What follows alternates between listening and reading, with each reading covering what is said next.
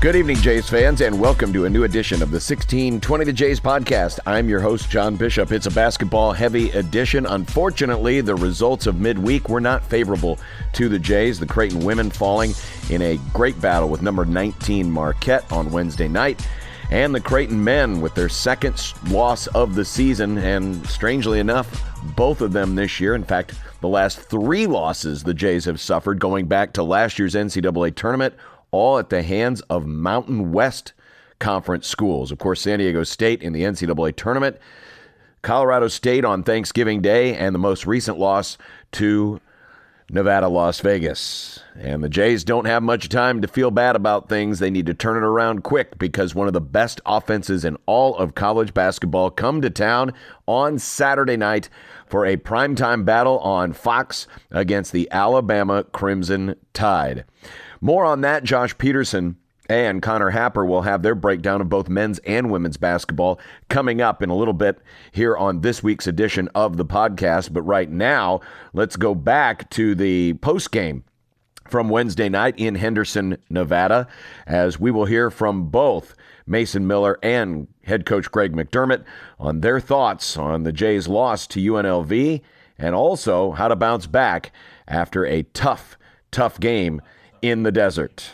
Mason Miller's going to join us here out of the locker room here on our post-game show. Mason, fortunately, with three threes tonight, yours were about the only ones that were falling early on. What were they doing that was making it so difficult for us to run our offense? I mean, they were just really pressuring the ball pretty well today. I mean, they had they had us on traps every single time. They were just kind of just being strong in us today, unfortunately. Was there anything that you saw on film? I mean, we knew they, they would be aggressive like that, but were there things that they were showing that were just a little bit different or that you didn't think you were as well prepared for? I mean, yeah, it kind of looked like they came out a little more a little more energy than us today. Unfortunately, we just didn't have the energy. It looked like we didn't have the energy, and it looked like they just kind of wanted more right there. I think a lot of folks will probably look at this and say, well, maybe the guys were looking ahead to Alabama. At least from my perspective, watching you guys in practice, that wasn't the case. Yeah. But they, they certainly they certainly felt like they had a little a uh, little extra jump in their step. Yeah, exactly. I mean, they just kind of just came out with more fire at the beginning. They scored on half the possession at the beginning of the game, and it kind of just kind of went downhill from there. I know he didn't have a big night tonight, but did Keylan Boone, who was not on the scouting report because we didn't think he was going to play, did just having the him out there, did that change what they do offensively and kind of cause a little confusion, especially in communication? No, that, yeah, that definitely changed a lot of things. I mean, having somebody that we haven't really didn't really scout for, and then he was like a smaller, is a more quick, agile four man that we had to guard. So it kind of changed things up a little bit. So it's going to be a quick turnaround. What do you guys need to do to shake this one off and press ahead because you've got a really good opponent coming into town on Saturday? Yeah, I mean, just we just got to get back in there and do our same routine. Just make sure we. We this time when we come into practice, we come with more fire and everything. All right, thanks a lot, Mason. I appreciate Thank it. You. Thank you. Mason Miller tonight had 11 points. UNLV wins at 79-64. Coach Mac postgame brought to you by Lawler's Custom Sportswear for original custom-made designs. The best dressed Blue Jays dress with Lawler's Custom Sportswear, lawlers.com. Mac, if I would have told you that tonight Kalkbrenner would have 22, 8, 5 blocks, 6 dunks, you would have thought we're in really good shape. Unfortunately, Kalib Boone tonight was even better in the post. He was he was really good. We didn't, you know, we did a poor job of keeping it out of his hands. Um, and then, you know, when, when, when we went after them, they made us pay. Uh, it seems like they hit a three every possession. We got in rotations. Uh, so, you know, just poorly executed plan, pretty probably a pretty poor plan coming into it to begin with. But, um, you know, they they did as good a team as we played all year of controlling tempo. And uh, you can only co- control tempo if you have the lead. And the start to the game, you know, where they got out, you know, 22 points in the first 14 or 15 possessions, that's it's not where our defense has been. And if we're going to be successful, we better get it back pretty damn quick. On the offensive side, we go three for our last 22 in the first half, and they didn't. I mean, we knew they were going to be aggressive out on the perimeter. They were going to try to get the ball out of the hands of our guards. The problem was we weren't able to find any open passes and make that extra pass enough times to get to the open shoot. Yeah, I, I've got to watch it on film and determine how many of them were decent shots. I thought we had some decent looks. Uh, you know, Trey and Baylor, I think, were both one of seven at halftime, and um, you know, I think some of the things, some of the shots they had were decent shots. Um, we were better the second half in terms of that. I think we got into the teeth of the defense a little bit a little bit better, but uh, you know, we we're a team that you know all they got to do is look at their assist numbers. If they have 19 assists on 32 baskets, our defense is not doing what it's supposed to do. We're supposed to force them into uh, you know plays where they have to make plays one on one, and they did a lot of that the first half. The second half, we had a lot of breakdowns. We wondered how much Keylan Boone's appearance tonight, by surprise, we weren't expecting him, would have impact him. And while his numbers aren't huge, he he didn't hit his first three until very late when the game was almost decided. But do you think that may have helped them a little bit, just in terms of motivation and the fact that you've got another shooter on the floor? Well, no question. It it, it, it adds spacing to their offense because the, the guys that that were playing there weren't necessarily uh, shooters. So for him to be out there 30 minutes, you had to account for him. And obviously, he's a he's a fifth year guy, so he's played a lot of basketball. So you're adding a grad transfer, um, you know, and we hadn't prepared for him. So I, I, thought we did a decent job. They caught us in some ball screen actions a few times where we didn't didn't quite execute our plan very well. Uh, but there's no question he impacted the game. He's he, he's going to be a really good player for him. Another tough night for Trey. Just two of 13 from the field. He made the first field goal, and usually when you see that first one go down, especially from the perimeter, you think things are going well. But I know he missed a couple of layups inside. What'd you see on Trey? Yeah, I thought he, I thought he had some decent looks that he that he missed, and you know he didn't turn it over. He made some good plays uh, for his teammates. Uh, but you know, yeah, obviously he didn't shoot the basketball very well, and and you know, hopefully we can get that back before Saturday. Now, how do you turn the page quick? I mean, this is going to well, be tough to turn. Yeah, around. you, tra- you you treat it like anything else. You learn and you you know any game win or lose, you you evaluate it. You, you, there's some good, there's some bad. There's not a lot of good out of this one, um, and you know we look at it, and we try to grow from it, and then you got to flush it because you know we can't we don't have time to feel sorry for ourselves. We got it. We got an important game on Saturday. All right, Mac. Thanks. thanks. Appreciate it.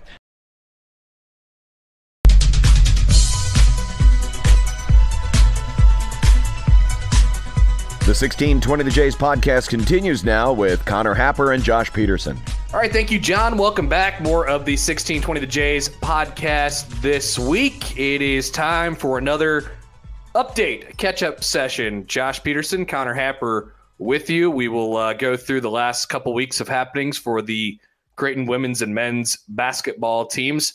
We'll start with uh, we'll start with the women's side, who just started conference play uh, this week against Marquette. Had a tough game uh, the other night on the road. A really, I mean, a great game to start off conference play with.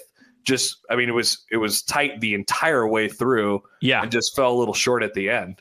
Yeah, tie, I mean, tied at the half. Uh, they they uh, they they have a one point lead going into the final quarter, and they end up losing by six. They're outscored twenty two to 15 in that final frame. But uh, as you said, I mean, this is a, a, great way to begin conference play in terms of that uptick in competition. Of course, the result not going the way that Creighton would have wanted, and, and they'll go back on uh, into the non-conference actually for a couple more before it it really resumes. But uh, it's a team. You know, the last time that we spoke, Happer, it was of course, coming off of that really perplexing loss to to Green Bay, but they they really righted the ship after that. They they uh, they beat their in-state rivals in a game that you were at against Nebraska on a Sunday. Uh, that was the beginning of a five-game winning streak that came to an end in this one versus a, a, a ranked Marquette side. And, you know, I, I, know in a few minutes when we talk about the men, we're going to talk about three point shooting. I mean, I really feel like you could kind of begin the conversation about the women in a very similar way eight for 30 from the floor. And what's crazy about that is that Emma Ronsiek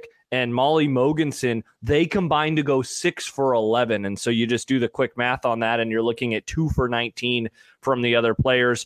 I, I think on the last pod, you also mentioned Morgan Maly and, and that pretty uh, shot of hers. She goes over six. Lauren Jensen, obviously, we know what she can do. She goes one of six. And so, in my opinion, the game kind of came down to that, right? Just not being able to find themselves from three. They went seven of of 14 from the field overall in the second quarter. Otherwise, though, from the field, they were always below 50%. So I, I really think that that tells a lot about what happened.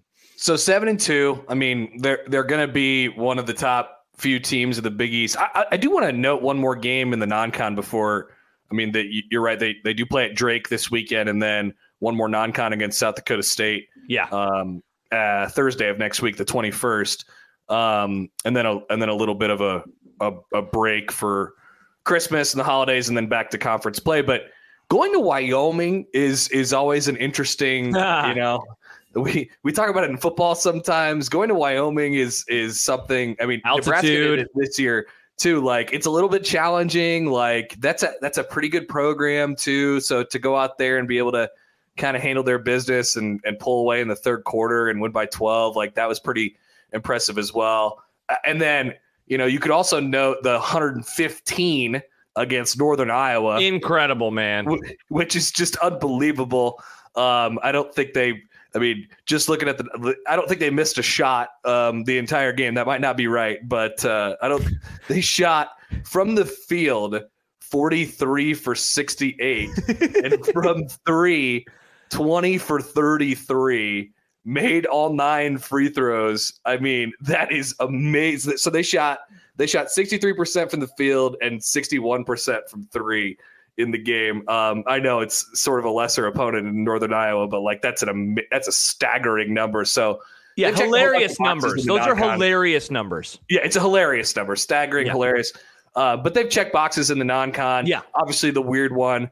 Um, you know, like you mentioned against Green Bay, but I mean, pretty much just to sort of like, all right, where are they at compared to where maybe I thought they were going to be at? It, pretty much right on right on cue, right on yeah. par. Yeah, I think that that's a good way to describe it. You know, with with where they sit uh, with their record right now at seven and two, and and it's always interesting. You know, as these conferences have expanded, um, whether it's the Big East, the Big Ten, etc. Like you you you will find this where teams will play you know, a conference game. And often it's like two conference games, right? And then they'll go back to the non conference for maybe two or three, and then it resumes. So this is interesting in that it's a team, of course, that they have scouted many times in Marquette. Obviously, it's not like Drake and South Dakota State haven't been on the schedule before either, um, which is nice that those fall where they do before that, that game versus St. John's, uh, which is coming up at the uh, very end of the month. I'll actually be on the call for the South Dakota State game, which is next week on the 21st. It'll be on 1180 The Zone. Uh, for those who want to listen, Anna Bellinghausen and yours truly will be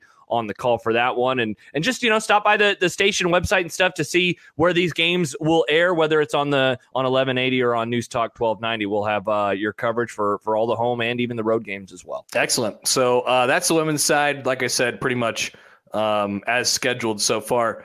For the men, I, I don't know that it's a whole lot different.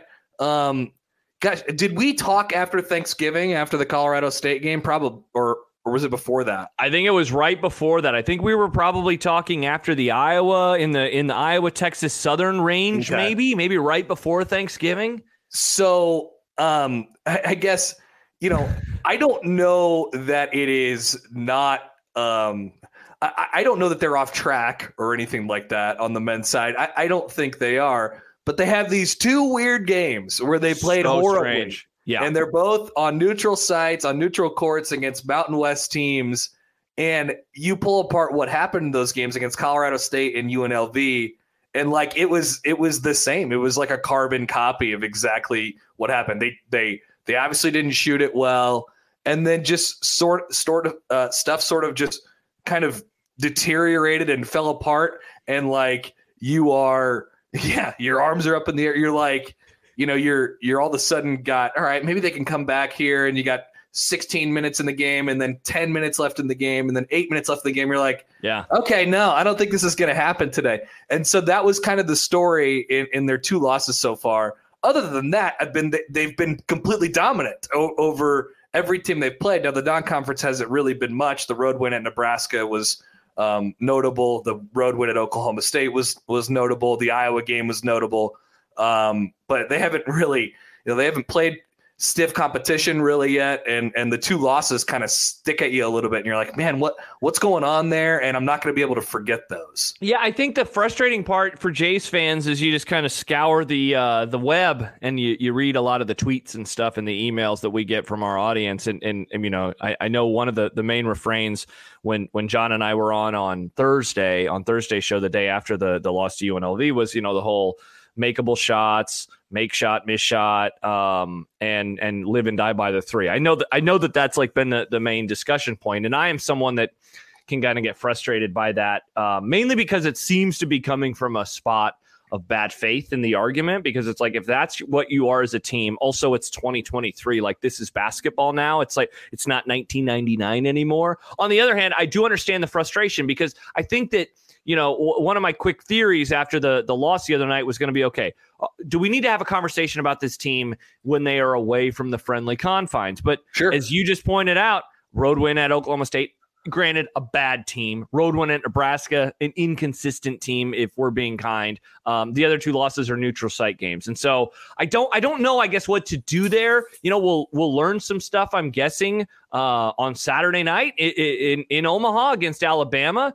Um, that could be a, a very interesting high scoring game but i just there have been just a, a few things so far for this this team this year happer where i'm like is that like a warning should this be a warning sign for us long term. That said, I know that there are pods in the archives from a year ago where we were having very similar discussions, yeah. and of course, we know what ended up happening happening in March. So, I mean, there it's still early. They're what a third of the way through the the season at large, or a third of the way through things before they get to March in terms of total number of games played. But there are just a couple of things where I'm like, it's hard. Like you said, it's gonna be hard to forget these losses. They're gonna really stick in the craw of people. There, there is some concern, I guess, for me about their ability to win ugly. Um, I, I think I don't, I don't think this team really has the same type of personnel as I mean they obviously have different personnel than they did a year ago. Um, but not the kind that you would be like man I, I, they got a couple guys and and if Trey Alexander's off then you got Art Kaluma who could get a shot and Ryan Nembhard who could get a shot. And I just don't know it has to sort of come from kind of within their scheme. So I you know they haven't been challenged that much but yeah. in, the, in the two games where they weren't making shots at a super high cal super high rate you know, it kind of just wilted away for them. So, yes, they have to shoot the three and make the three. That's obviously a part of their plan. But then you have to ask the question okay, then if they're not making it and if we're in the NCAA tournament, then what? And so that's that's kind of a concern. At the same time, it's it's matchups. And then, you know, about Trey, like, you know, in, in their two losses, he's been really bad. So yes. his his and, numbers are very, I mean, like, you know, he was shooting so well at the start of the season, and then it's a whole lot of not. And I mean, in, in like you said, in the losses, it's I mean, it's not like oh he's he was shooting poor. I mean, it's like alarmingly poor in those right. games. So I mean, you know, I, I they they could beat anybody in the country. Um, they could they could lose to a lot of teams too. They're I guess yeah. If we're if we're breaking it down that way, I guess you know you would just say that their margin for error is pretty is thinner than it was last year, I guess. Yeah. Well, and, and how much of this too is a defense conversation, right? Where like we we if the shots aren't falling, you want to see them have what it takes on defense, and that's something that we just have not seen. In uh, grant, grant they've only lost twice, so you know. But I mean, I think of the Iowa game that was a very high scoring game, though. You know, some of those points by the Hawkeyes were were late when when Creighton had it in hand, but you know, this is a team that as they have taken that next step um, in where they sit in the in the college basketball ecosystem uh, defense has been a huge, huge part in in what they have become, and so we well, see some more of that. You got you got Kalkbrenner, and you know they'll have to, after they don't have Kalkbrenner next year, then the conversation changes quite a bit. Uh, yes, they, they still have him this year, and so you look at their you look at their efficiency numbers right now. I mean, they're they're top twenty KenPom defense. Um, they're number fifteen KenPom offense. Like they took a hit obviously against UNLV on both of those sides. Um, but as long as you got, I mean, it's it's run people off the three point line, which I think they're you know their scheme has they've created a scheme defensively that they're able to pull that off, and they have you know they had a one man stopper as well um, in in Trey Alexander. But you ask for a little bit if you ask for more from him on the defensive end, then you're gonna maybe take away from him on the offensive end. So you got to think about that. And then you always got Kalkbrenner in the middle, so you know like their numbers are always going to be good, but then you just you just sort of wonder if you know teams get into the the right sort of system. They could run they could run teams off the three point line. They're going to have to live by the two.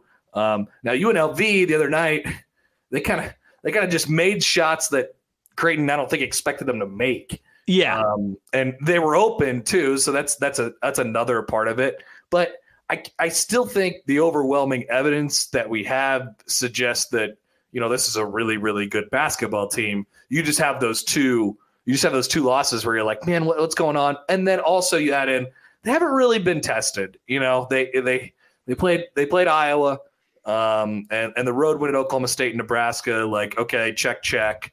Um, and then we'll see what the Big East is this year. Uh, Alabama is a big litmus test on Saturday. I Oh mean, yeah. Now you mentioned it. It's not. it- It's on. It's at home, right? Yep. So yep. like they're going to be okay. I think they're going to be okay shooting the basketball from you know from what we've seen so far this year. But you know, you, you still wonder about when things get tight later in the games or things just aren't falling on the offensive end.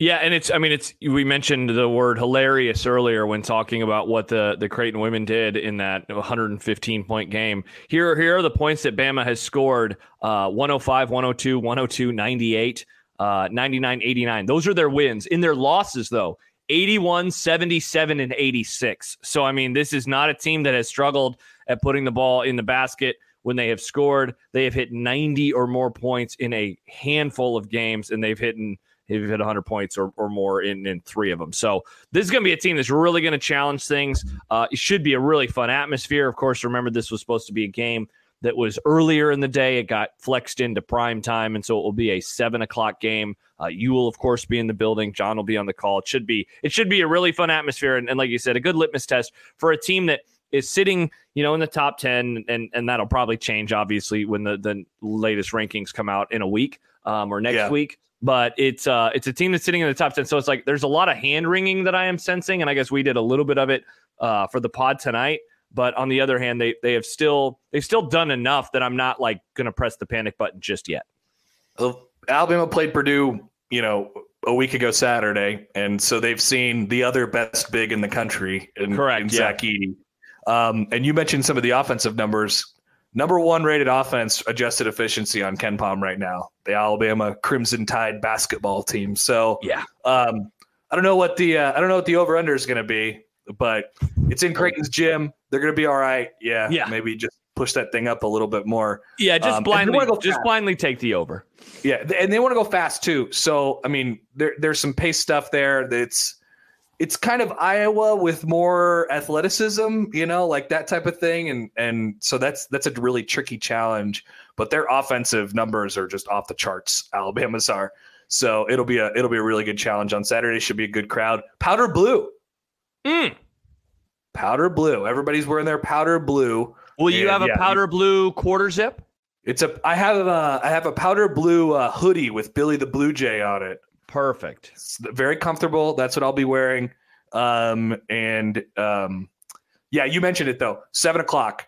So Yes. let's let's remind people of that. Seven o'clock on Saturday evening on Big Fox. All right, Josh. Uh, we'll do this again in a couple weeks, and we'll see what we learn in the meantime. Um, and then, and then I guess you know since we won't talk about it, it's Alabama this Saturday, and then the Doug McDermott retirement ceremony the next Wednesday against Villanova. yes Um, and Villanova's had their had their struggles this year, but we know how talented they are. And then Marquette right after that, and we'll probably talk right after the new year.